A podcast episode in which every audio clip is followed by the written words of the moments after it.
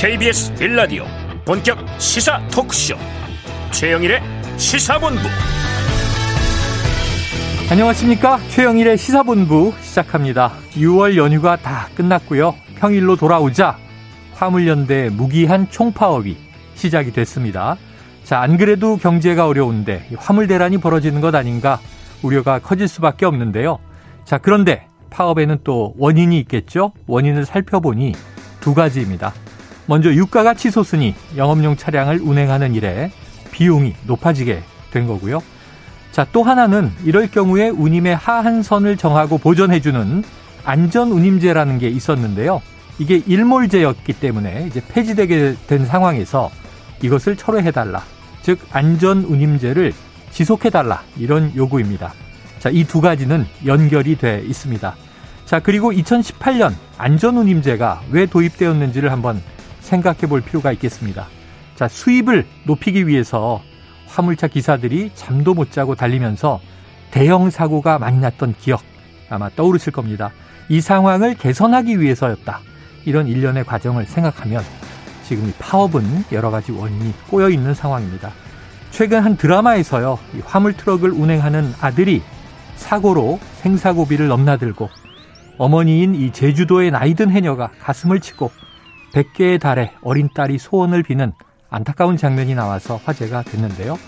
자, 안전을 지키자니 적정 수입을 보장해야 하고 이를 제도화한 것이 한시적이어서 끝나게 됐는데 하필 이때 국제유가가 오르는 꼬인 상황이 된 거죠.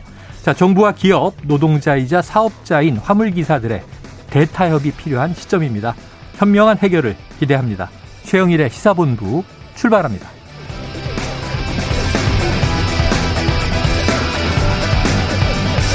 네, 1부에서는요, 오늘의 핵심 뉴스를 한입에 정리해드리는 한입뉴스 기다리고 있고요. 2부 10분 인터뷰 총파업을 시작한 화물연대를 연결해서 파업 상황과 입장을 들어보겠습니다. 이어서 정치권 취재 뒷이야기를 들어보는 불사조 기자단 그리고 IT본부가 준비되어 있습니다. 자, 한 입에 쏙 들어가는 뉴스와 찰떡궁합인 디저트송 신청 기다리고 있으니까요. 오늘 뉴스에 어울리는 노래가 있으면 문자 샵 9730으로 자유롭게 보내주시기 바랍니다. 자, 오늘의 디저트송 선정되신 분께는 어제부터 치킨 쿠폰을 보내드리고 있습니다. 많은 참여 부탁드리면서 짧은 문자 50원, 긴 문자 100원입니다.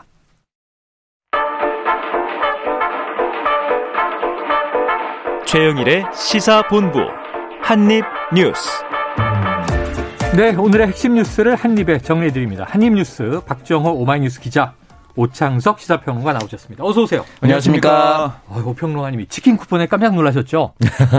어제부터 커피 쿠폰을 치킨으로 업그레이드 했습니다. 네, 깜짝 놀랐습니다. 파격적인 선택이죠. 민생을 돕기 위해서. 예, 그렇습니다. 네, 그래요. 우리 이주영 PD가 주머니를 사비를 털지 않아야 하는데. 자, 어제 벤투호가 이겼어요. 음, 칠레를 네, 처음으로 칠레, 이겼습니다. 처음으로. 네. 칠레가 대단한 팀이죠. 그렇죠. 그러니까 칠레가 피파 랭킹에서 우리보다 한 계단 더 높아요. 어, 28위더라고요. 28위 우리가 때문에. 29위인데. 그렇습니다. 예. 근데 사실은 이번 카타르 월드컵에서 이 나가지 못하게 되는 바람에 네. 칠레가 세대 교체를 지금 단행하고 있거든요. 아, 칠레는 못 나가는군요. 네. 그래서 음. 사실 이번에 방한할 때도 뭐 우리가 좀 잘 아는 선수들은 오지 않았고 그러니까 향후 미래를 내다보는 선수 구성으로 왔습니다. 네, 그래요. 자, 피파 랭킹 1위 브라질이니까 음. 브라질은 1위니까 쉽지 않겠지 하고 감안하고 보면서 아 5대 1 좀 아쉽다. 근데 한 골이 멋있었다. 음. 네. 근데 요게 이 저 그 정호가 한 등 위에 창석이를 제끼는 게 요게 더 신나는 거거든요. 어차피 1위를 그렇죠. 제끼는 건 기대 안 그렇죠, 하잖아. 그렇죠. 그죠? 네. 어, 재밌는 경기였습니다. 본론으로 들어가 보죠. 네. 자, 윤석열 대통령, 이 문재인 전 대통령의 이 양산 사저 시위에 대통령 집무실도 시위를 허가하는 판이다. 이런 얘기를 내놨다고 하는데 맥락은 어떤 거예요? 그러니까 이 아시겠지만 윤석열 대통령이 이 출근할 때마다 네. 그 앞에 진을 치고 있습니다. 예, 그렇죠. 그 앞을 지나가게 되면 기자들이 자연스럽게 질문하는데요. 음. 오늘 여러 질문 중에 하나가 바로 문재인 전 대통령 양산 사저 앞 시위가 계속되는데 음. 어떻게 보고 있는지 궁금하다. 네. 이런 질문이 나오자 윤 대통령이 어, 글쎄 뭐 대통령 집무실도 시위가 허가되는 판이니까 다 법에 따라 되지 않겠느냐 음. 이렇게 말을 했습니다. 네네. 사실은 민주당에서는 이 야권이 이 야권에서는 윤 대통령 향해서 할 수 있는 조치를 하라. 그러니까 해당 시위에 대한 적극적인 개입을 좀 요구하는 모습을 보였었거든요. 음. 근데 여기에 대해서 윤 대통령이 좀 선을 그는 모습이고요. 그러니까 이걸 집시법에 좀 정해져 있는 그 법이 다 돼 있기 때문에 네네. 그걸 이렇게 넘어서서 어떻게 할 수가 없다. 그러니까 정부가 나서서 대통령이 나서서 강제로 막을 만한 근거가 없다. 이렇게 얘기한 걸로 좀 원론적인 얘기를 했다라고 풀이가 됩니다. 네. 이게 이런 얘기가 짤막하게 나오지만 해석이 구구할 수 있어요. 네. 원론적인 얘기를 한 것이다. 아니다. 나도 견디니 뭐 전임 대통령도 견뎌야 되지 않느냐. 그 직접 한번 육성을 들어보면 아마 청취자분들도 뉘앙스가 좀 이해되실 것 같습니다. 한번 직접 들어볼까요? 대통령이 문재인 전 대통령이 양산사적 시위 계속되고 있는데 어떻게 보고 계신지 궁금합니다. 글쎄 뭐다 뭐 대통령 집무실도 뭐 시위가 허가되는 판이니까 다 뭐 법에 따라서 되지 않겠습니까? 정부 요즘을 검찰 출신이 독직한다는 비판 의견 어떻게 보시나요? 우리 인사 원칙은 적재적소에 유능한 인물을 쓰는 원칙입니다. 오늘부터 화물연대 사업 돌입하는데 좀 물류대랑 우려도 나오는데 어떻게 대처해야 될까요? 글쎄요. 뭐 사용자의 부당 노동 행위든 어? 또 노동자의 에, 불법 행위든 간에 다 선거 운동할 때부터 법에 따라서 원칙에 따라 대응하겠다고 계속 천명해 왔습니다. 네, 자 법과 원칙에 따라서 이제 이게 이제 원칙입니다. 그런데 이제 중앙일보 보도를 보니까 양산 시위 관련해서 대통령실 핵심 관계자가 자, 윤 대통령이 이를 크게 우려하고 있다. 이제 그래서 시위 주도 세력에게 집회 자제 메시지도 따로 전달할 계획이다. 하는 보도가 있었는데 이거는 지금 대통령실은 부인한 상황이죠. 네, 그런 상황이고요. 저는 이제 사실은 이 메시지가 처음에 이제 대통령이 직접 말하기 전에 나왔었거든요. 네네. 그렇기 때문에 이 부분에 대해서는 대통령도 이걸 우려하고 있다라고 생각을 하고 있었는데 음. 지금 대통령의 메시지는 조금 상이한 메시지였기 네네. 때문에 조금 놀랐습니다. 어. 왜냐하면 집무실 근처에서 시위를 하고 집회를 하는 이유는 대통령이 듣고 바로 반영을 할 수가 있습니다. 국정에 권한이 있기 때문에. 음. 퇴임한 대통령은 어떠한 불만사항을 듣더라도 반영할 수 있는 것이 일단 없습니다. 음. 두 번째로 어 그 얘기를 들었다고 해서 만약에 정권이 연장이 됐다 만약에 민주당 정권 연장이 됐다 그러면 거기에 대해서는 똑같이 시위를 한다 하더라도 실수가 만회되지 않았다는 분이 남아 있을 수가 있어요. 네. 특정한 그 찾아가서 시위하는 사람들한테. 근데 현재는 정권이 교체가 됐죠. 음. 한번 심판을 받았습니다. 네. 그렇다면 이 부분에 대해서는 새로운 정권에게 뭔가 잘못하고 잘못됐고 억울한 것이 있으면 바꿔달라고 얘기를 하는데 전직 대통령을 찾아간다는 것 자체가 상당히 의도가 있다. 결국은 이 사람들이 소송이 들어오고 뭔가 벌금을 받을 위기에 도착하자 바로 사라졌거든요. 음. 그러니까 이 부분에 대해서 그 전에 해당 사이트가 있었습니다. 이 시위를 주도한 사람들이 네네. 어 유튜브라는 프로그램에서 퇴출이 당하고 나서 음. 흔히 말하는 뭐 슈퍼챗이라든지 후원을 받지 못하게 되면서 음. 특정 사이트를 만들었고요. 음. 땡땡챗이라고 해서 해당 사이트에 똑같이 음. 현금성 후원을 받는 것을 만들었습니다. 네네. 그걸 지금 계속해서 운영했거든요. 음. 그러니까 결국 이게 의도가 전직 대통령을 찾아가서 사과하라 반성하라가 이 방송을 보는 해당 현장을 보라보는 사람들의 어떠한 후원을 요구하거나 자극하는 용도로 이용되고 있는 네. 악의적 집회입니다. 그렇다면 이 부분에 대해서는 어, 여야 할 것 없이 모든 사람은 정계에서 언젠간 다 은퇴하고 이런 악의적인 집회는 하지 말아야 된다라고 얘기를 할 수 있었는데 법률적으로 가능하다. 사실 법률적으로 가능하다는 말이 틀리진 않았죠. 네네. 네. 근데 그런 맥락에서 기자가 질문하지는 않았을 것 같았는데 조금 아쉽습니다. 그래요. 자, 어쨌든 뭐 합법 시위 이른바 시위, 네. 사전 신고를 했고 집회 허가 음. 신고를 했고 그리고 이제 심야에도 이 스피커를 트는데 음. 문제는 이게 데시벨을 음. 이제 어떤 그 범위 이내로 조정을 한다. 음. 그래도 이제 이 조용한 농촌 마을에서 주민들은 이제 시민력 피해를 호소하고 있고 문제는 이게 법으로 적용하기 어려운 내용이 음. 욕설이 네. 비하, 욕설 네. 이런 것 때문에 좀 문제가 큰 건데 저희 법망이 그렇게 촘촘하지 않잖아요. 음. 네. 그러니까 그런 문제들 때문에 이런 여지는 계속 앞으로도 있을 것 같아요. 이게 그 데시벨을 만약에 80데시벨이 최대치면 네. 뭐 75데시벨까지 한다든지 79. 뭐 79를 네. 한다든지 그리고 음. 색소폰 연주를 하는데 네네. 그냥 그게 소음 공해 자체 그 자체입니다. 예, 예. 그리고 중요한 거는 이제 평산마을 인근에 있는 다른 주민들이 힘들다고 하잖아요. 음. 그 저는 윤석열 대통령도 어쨌든 5년 임기 후에 퇴임할 거잖아요. 네. 만약에 이사를 가지 않는다고 전제한다면 현재 출퇴근하고 있는 그 아파트에 계속 살 가능성이 높은데 음. 그러면 퇴임한 대통령 그 아파트 인근에서 누군가가 이렇게 소음 공해를 일으키면서 음. 악의적인 집회를 하지 않았으면 좋겠습니다. 네. 네. 알겠습니다. 그래서 민주당에서는 집회 시위 주최자의 준수사항 요건을 강화하는 내용의 음. 집시법 개정을 내놨어요. 네네. 그 내용을 보면 개인의 명예를 지속적으로 훼손, 모욕하거나 사생활의 평온을 뚜렷하게 해치는 행위 하지 못하도록, 못하도록 하고 있고요. 음. 악의적 표현으로 청각 등 신체나 정신의 장애를 유발할 정도의 소음 네. 이게 발생해서 신체적 피해를 주는 행위 금지하도록 했습니다. 예. 이게 뭐 기준이 80데시벨이다. 심하게 그러면 도시하고 농촌이 완전히 달라요. 그렇죠. 저도 네. 시골에 있는 외갓집에 가보면요. 이 해가 지고 나면 다 식사하고 주무시는데 조용한데 개만 짖어도 음. 엄청나게 그 소리가 울리거든요. 맞습니다. 자, 도시와 농촌 이게 상황에 따라 다 다르다. 이런 것도 감안됐으면 좋겠습니다. 자, 국회 첫 출근해서 아주 주목을 받은 두 인물이 있습니다. 자, 먼저 더불어민주당 지역을 보면 이재명 의원이죠. 자, 어떤 질문에 뭐라고 답했나요? 네, 오늘 이 의원회관, 국회의원회관 818호로 출근했습니다. 여기가 송영길 그렇습니다. 전 의원의 네. 의원실이죠? 네, 방을 이제 바꾼 셈이 됐는데요. 그러니까 이렇게 이재명 의원이 오늘 첫 등원해서 기자들에게 뭐라고 했냐면 국민의 충직한 일꾼으로서 또 대한민국의 헌법기관으로서 무거운 책임감을 느끼고 최선을 다하겠다 이렇게 얘기를 했고요. 음. 그러니까 기자들이 어, 이 총괄선거대책위원장으로서 지방선거 패배 책임에 대한 입장도 물어봤어요. 네네. 그랬더니 국민들과 당원, 지지자 여러분들의 의견을 낮은 자세로 겸하게 열심히 듣고 있는 중이다. 음. 이렇게 말을 했습니다. 네. 아, 그리고 이제 지금 당내에서 친명 그리고 반명 이 사이에 갈등이 좀 불거진 네네. 상황이잖아요. 그렇죠. 여기에 대한 질문에 대해서도 정치에서 국민과 당원의 뜻이 가장 중요하다. 음. 정치인들이 이합 집산하면서 정치인들이 정치하는 것처럼 보여도 결국은 이 국민들이 정치한다는 생각은 변함없다. 국민들의 여론을 좀 듣겠다라는 취지의 얘기를 했고 음. 그리고 이제 일각에서 나오는 얘기 송영길 전 대표의 서울시장 후보 공천에 뭐 이재명 의원이 관여했다. 또 뭔가 보이지 않는 손이 있었던 거 아니냐 음. 이런 주장에 대해서는 공천은 당과 당원이 결정한 거다. 이게 또 반박하는 모습을 보였습니다. 네.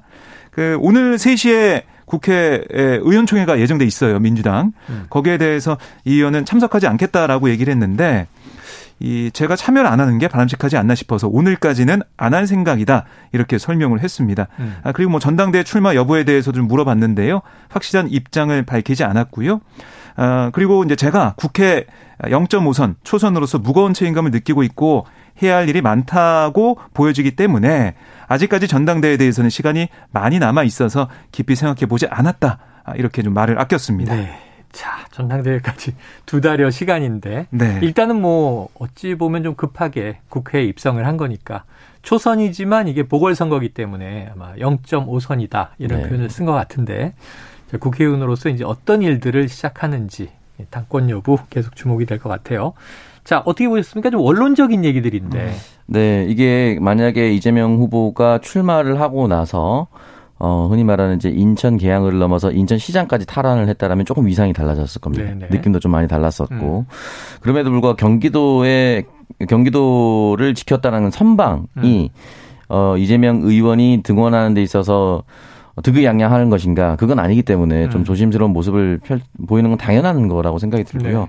지금 온통 국회의원이 됐다, 뭐 지방선거가 어떻게 됐다는 또 다 지나갔습니다. 어. 당장 전당대회 출마하느냐 안 하느냐 이게 제일 큰 이슈가 돼버렸어요. 네네. 그렇죠. 그렇기 때문에 이 질문에 대해서 조금이라도 이제 잘못 대답하면 오해를 불러일으키기 때문에 조심스럽게 생각할 수밖에 없는 상황인 거고요. 음.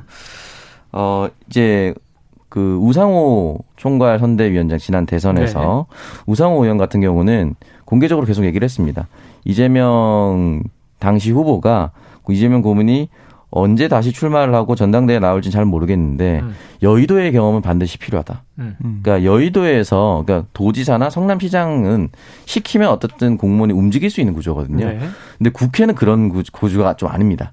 그러니까 국회의원들이 왜 이렇게 생각하고 왜 이렇게 움직이는지에 대해서 이해를 잘 못하는 경우가 있었다. 음. 그렇기 때문에 국회의 경우는 반드시 필요하다라고 우상호 의원이 공개적으로 얘기를 했었는데 아마 그런 부분에 대해서 아마 잘 준비를 할 것 같고 국회를 잘 모르는데 음.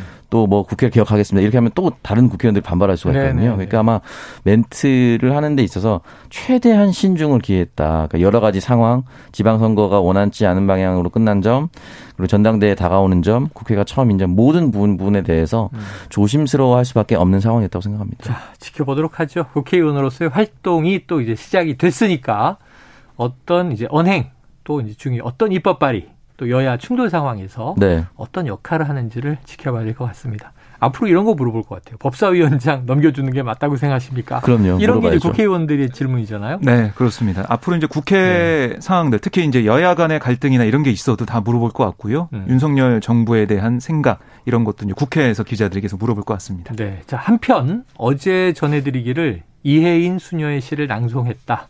이렇게 말씀드리고 오늘 이제 출국 예정이다 했던 이낙연 전 대표 출국을 한 거죠? 네, 오늘 오전에 했습니다. 메시지가 남았습니까? 네, 오늘 기자들과 만나서도 메시지가 있었고 지지자들에게도 메시지를 냈는데요. 음. 출국장에서 기자들과 만나서 어떤 사람들은 국내가 걱정스럽다며 어떻게 떠나냐라고 음. 나무라지만 제가 지금 할 수 있는 일은 공부하는 것이 더 낫겠다는 판단했다. 네. 국내 여러 문제는 책임 있는 분들이 잘 해줄 것이라 믿는다. 이렇게 얘기를 했고 또 당이 엄중한 상황이다 이런 질문도 있었는데요. 동지들이 뭐 양심과 지성으로 잘 해결해 나가리를 믿는다 음. 이렇게 강조를 했습니다. 뭐 민주당 내 개파 갈등에 대한 질문도 있었지만 답을 하지 않았고 또 윤석열 정부에 대해 한 말씀 해달라 이런 요청에는 국가란 매우 숭고한 의무를 가진 조직이다. 아, 그런 것을 항상 생각해 줬으면 좋겠다. 이렇게 강조를 했습니다. 네. 그 지지자들이 또 뭐 수백 명 정도 나와서 이낙연 전 대표 배웅을 했는데 거기서 이제 뭐라고 했냐면 아, 야생화는 그 이름을 사람들이 알아주지 않아도 서운해하지 않는다. 세상도 마찬가지다. 사람들이 알아주건 말건 기꺼운 마음으로 헌신하는 사람들 덕분에 세상이 크게 빗나가지 않고 자리를 찾아간다. 이렇게 당부를 했고 아, 또 이 구절이 기억에 좀 남는데요. 강물은 휘어지고 굽이쳐도 바다로 가는 길을 스스로 찾고 끝내 바다에 이른다. 아, 지지자 여러분도 그러리라 생각한다. 스스로를 존중하고 스스로를 사랑하시길 바란다. 음. 이렇게 얘기를 했습니다. 또 어떤 뭐 사람은 경멸하고 증오한다. 이것을 여러분이 존중과 사랑으로 이겨주실 거라 믿는다. 아, 이렇게 얘기를 했고요. 음.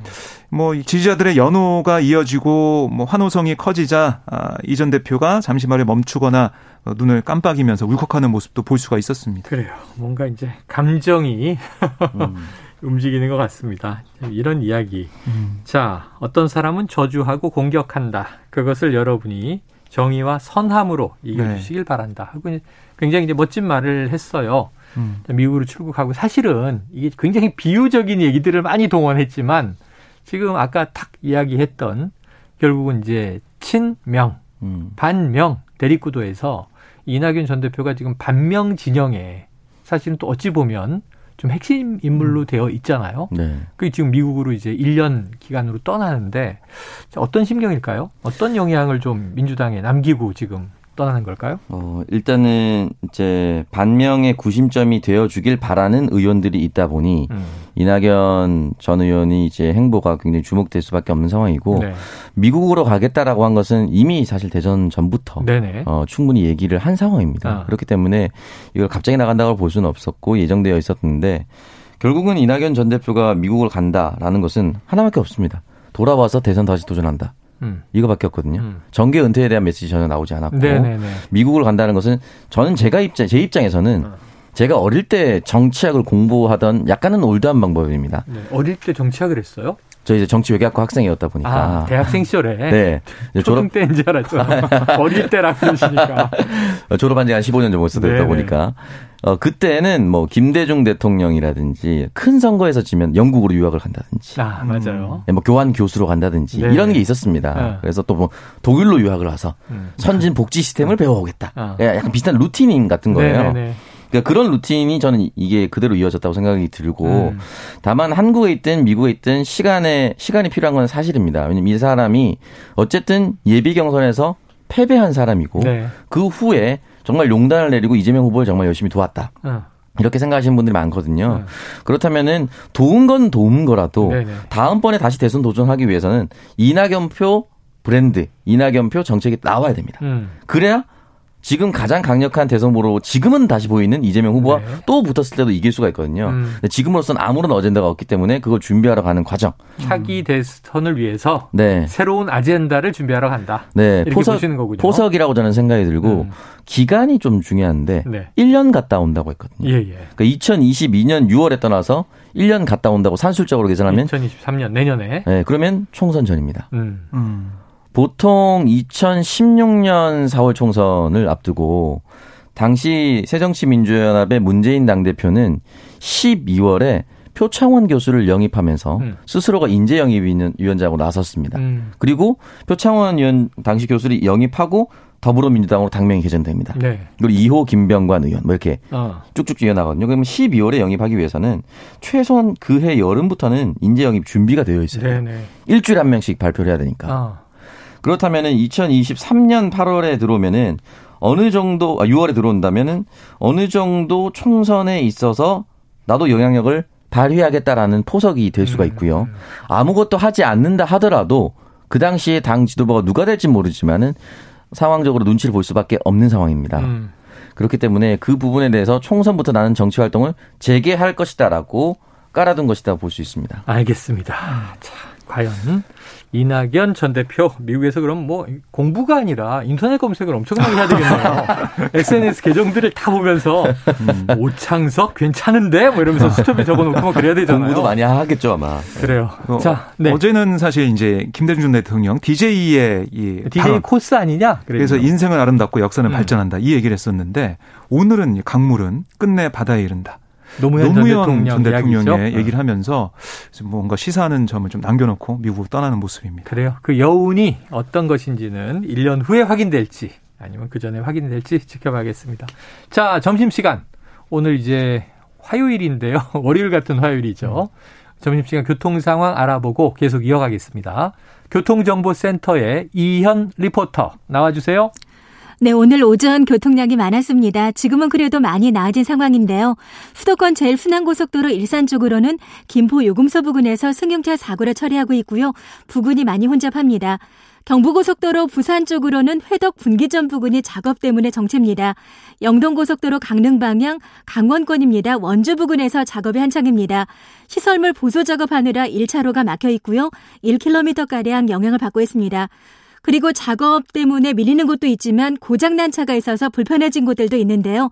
논산 천안고속도로 논산 쪽으로는 차량터널 2차로에 화물차가 고장으로 서 있습니다. 남풍세부터 차량터널 쪽으로 밀리고 있고 익산 장수고속도로 장수 쪽으로 가신다면 상관 2터널 부근에 고장난 차가 있으니까 차로 변경 유의하시기 바랍니다. KBS 교통정보센터였습니다.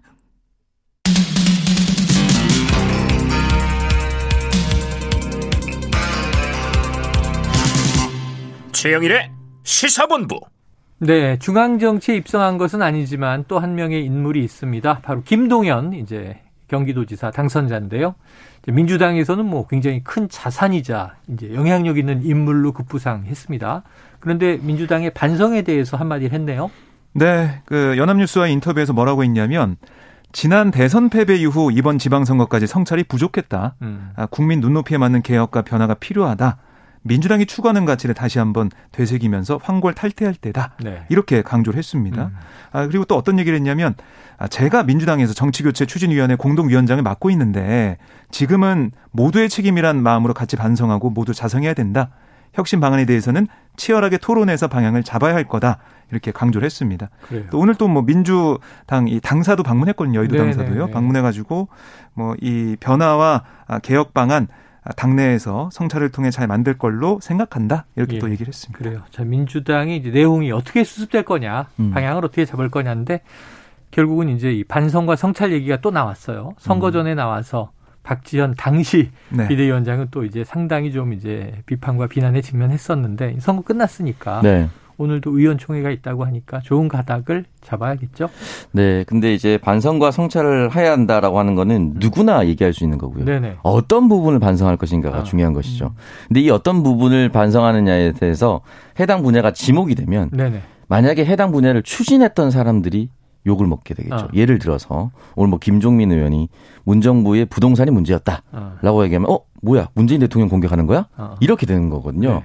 근데 사실은 정권 교체가 되었다는 것은 전 정권에 대한 문제가 어느 정도 불거졌고 음. 정권 교체 바람이 불었고 아 이재명 후보 아니면 이겼어. 라고 하는 사람도 있으면 이재명 후보만 공격하는 것처럼 보이거든요. 음. 그러면 이재명 후보가 아니었으면이 아니라 이재명 후보의 무엇이 부족해서 졌다. 음. 이렇게 정확하게 평가가 들어가야 됩니다. 그렇게 해서 이거를 어떻게 개선할 것인가에 대한 얘기를 해야 되는데 지금 너무 뭉뚱그려서만 얘기를 하고 예. 있어요. 근데 굉장히 안타깝게도요. 대한민국 정치사회에서 특정한 것을 하나 딱 집어서 이거 개선합시다 해서 환골 탈퇴하는 상황이 거의 없습니다. 음. 선거에서 연전 연패하고 낡은 세력들이 강제로 밀려나가면서 네. 자연스럽게 교체가 되는 것이 이제 거의 대부분이었기 때문에 음. 저는 이 부분은 당분간 민주당의 굉장히 큰 과업으로 남아 있을 겁니다. 자, 왜 스스로 알아서 고치지 못할까? 왜 그냥 타이에 의해서 네. 정말 힘에 의해서 질질 끌려 내려올 때까지 그걸 음. 못할까? 이런 안타까움이 남는 게 또 정치 상황인데 그래요. 좀 이제 좋은 또 반성과 성찰, 혁신의 사례가 나오길 기대해 봅니다. 자, 이번에는 여당 가보죠. 이준석 국민의힘 대표. 지금 우크라이나에 계속 있죠? 그렇습니다. 어떤 활동하고 있습니까? 지금 키이우도 방문했고요. 네. 그다음에 키이우 인근에 부차와 이르핀이라는 지역이 있어요. 아, 여기 민간인 희생자가 예, 네. 많습니다. 그래서 민간인 이 이르핀 이 학살 지역과 거주 지역 파괴된 곳을 방문해서 그것을 음. 둘러봤고요. 음.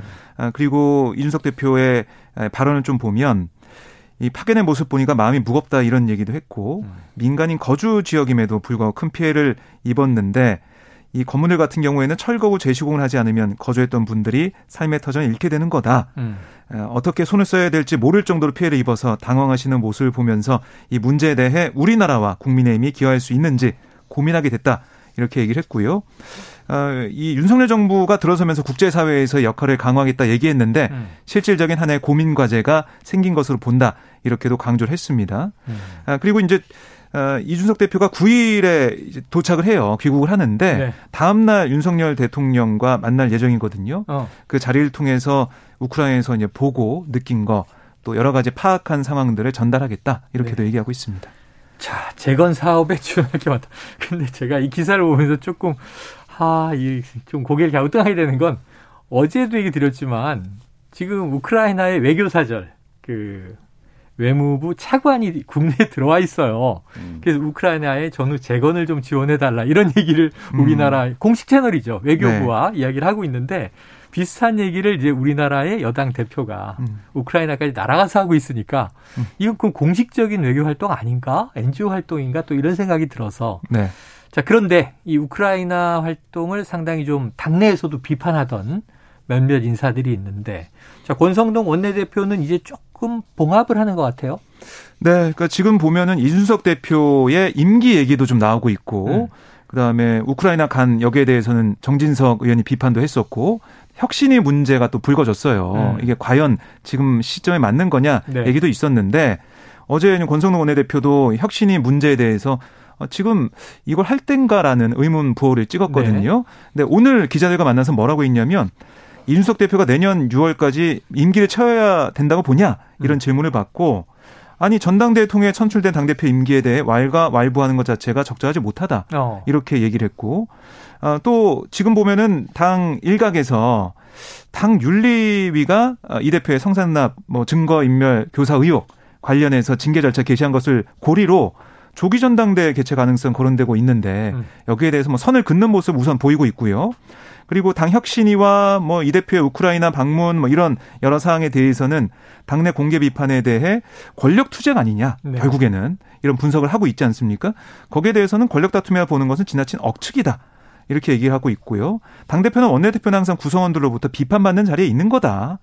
잘하면 잘한 대로 칭찬받고 뭐 본인 생각과 다르게 비판 받는 거기 때문에 이 비판 자체를 권력 다툼으로 비하하는 것은 지나친 억측이다. 라고 좀 선을 긋는 모습을 보였습니다. 원내 사령탑이니까 네. 권성동 원내대표는 또 음, 혁신인 뭐지? 뭐 우크라이나 왜 갔지? 뭐 여러 가지 얘기를 이제 의문을 듣고, 던질 수는 있지만 그렇죠. 듣고 있고요. 어쨌든 기자들이 관심을 가지고 물어보니까 봉합하고 그것을 좀 애둘러서 네. 좀 보듬어 주는 입장인데 정진석 의원은 아닌 것 같아요. 네. 그 정진석 의원은 오늘 또 어떤 얘기를 했냐면 네. 이 지금 이준석 대표의 측근으로 꼽히고 있는 정미경 최고위원. 아. 그러니까 정 최고위원이 아, 정미경 최고위원 얼마 전에 인터뷰 나왔었는데 예. 이준석 대표의 측근입니까? 어, 이렇게 어, 이 대표의 측근으로 저희가 분류하고 아, 있습니다. 아, 정치 선배인데도. 네. 네. 분류하고 있고요. 기자들이. 아, 이게 경기 분당을 당협위원장 내정이 됐어요. 네네. 네. 그래서 이 부분에 대해서 아니 정말 여기는 공천되면 당선되는 거 아니냐. 음. 그러니까 최고 승률의 경기 분당을 여기 지역에 정병 최고위원 배치하려고 한다. 이건 뭐 공정에 어긋나는 거다. 음. 다시 한 번 더 지적을 했습니다. 자, 지금 여당 내에 지금 이준석 대표, 권성동 원내대표, 정진석 의원, 국회 부의장입니다. 네. 어떻게 돌아가는 겁니까?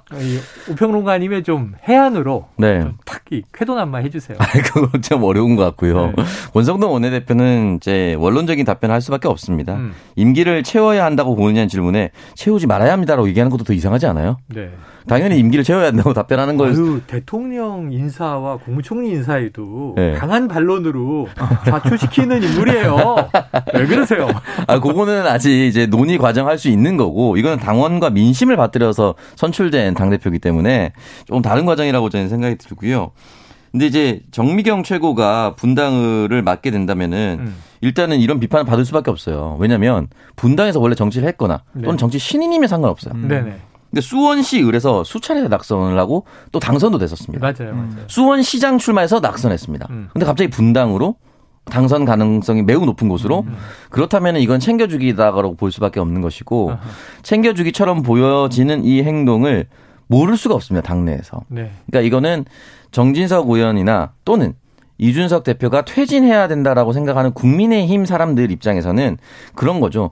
이준석 대표 관련된 뭐 증거인멸 교사라든지 윤리에 제소된 음. 이런 것들을 회피하기 위해서 정치적으로 우크라이나 가서 활동성을 보여주고 음. 혁신위를 띄어서 새로운 모습을 보여주려는 일종의 방패막이를 하고 있다라고 누군가는 비판할 수 있고요. 음. 또 그냥 이준석 대표의 활동을 그냥 있는 그대로 받아본다면 대한민국의 새로운 대통령이 됐고 집권 여당 당 대표가 물론 차관이 한국에 있긴 하지만 직접 현장을 가서 방문하고 현장을 보고 느끼고 돌아와서 그대로 전달하는 거 할 수 있다고 생각하거든요 저는 네. 그리고 선거 역사상 승리한 곳에서 혁신위원을 띄워서 어떻게 하겠다라고 하는 건 참 쉽지 않은 일입니다 아. 그걸 또 해냅니다 그렇기 음. 때문에 아 젊은 당 대표 역시 혁신적이고 변화를 꿈꾸는구나 국민의힘은 이겼지만 아직도 변화를 멈추지 않는구나. 되게 긍정적으로 또 해석을 할 수가 있는 음. 거예요. 이 명분과 명분이 싸우고 있는데 네. 결국 이면은 패권 싸움인 거죠. 이준석 대표가 네. 사라지고 우리 마음대로 공천하고 싶어라고 생각하는 사람들이 분명히 있을 것이고요. 음. 음. 이준석 대표는 한번 올라왔는데 물러나더라도 내가 만약 증거인멸고사 이런 걸로 만약에 정치 생명이 은퇴된다면 다시 못 들어옵니다.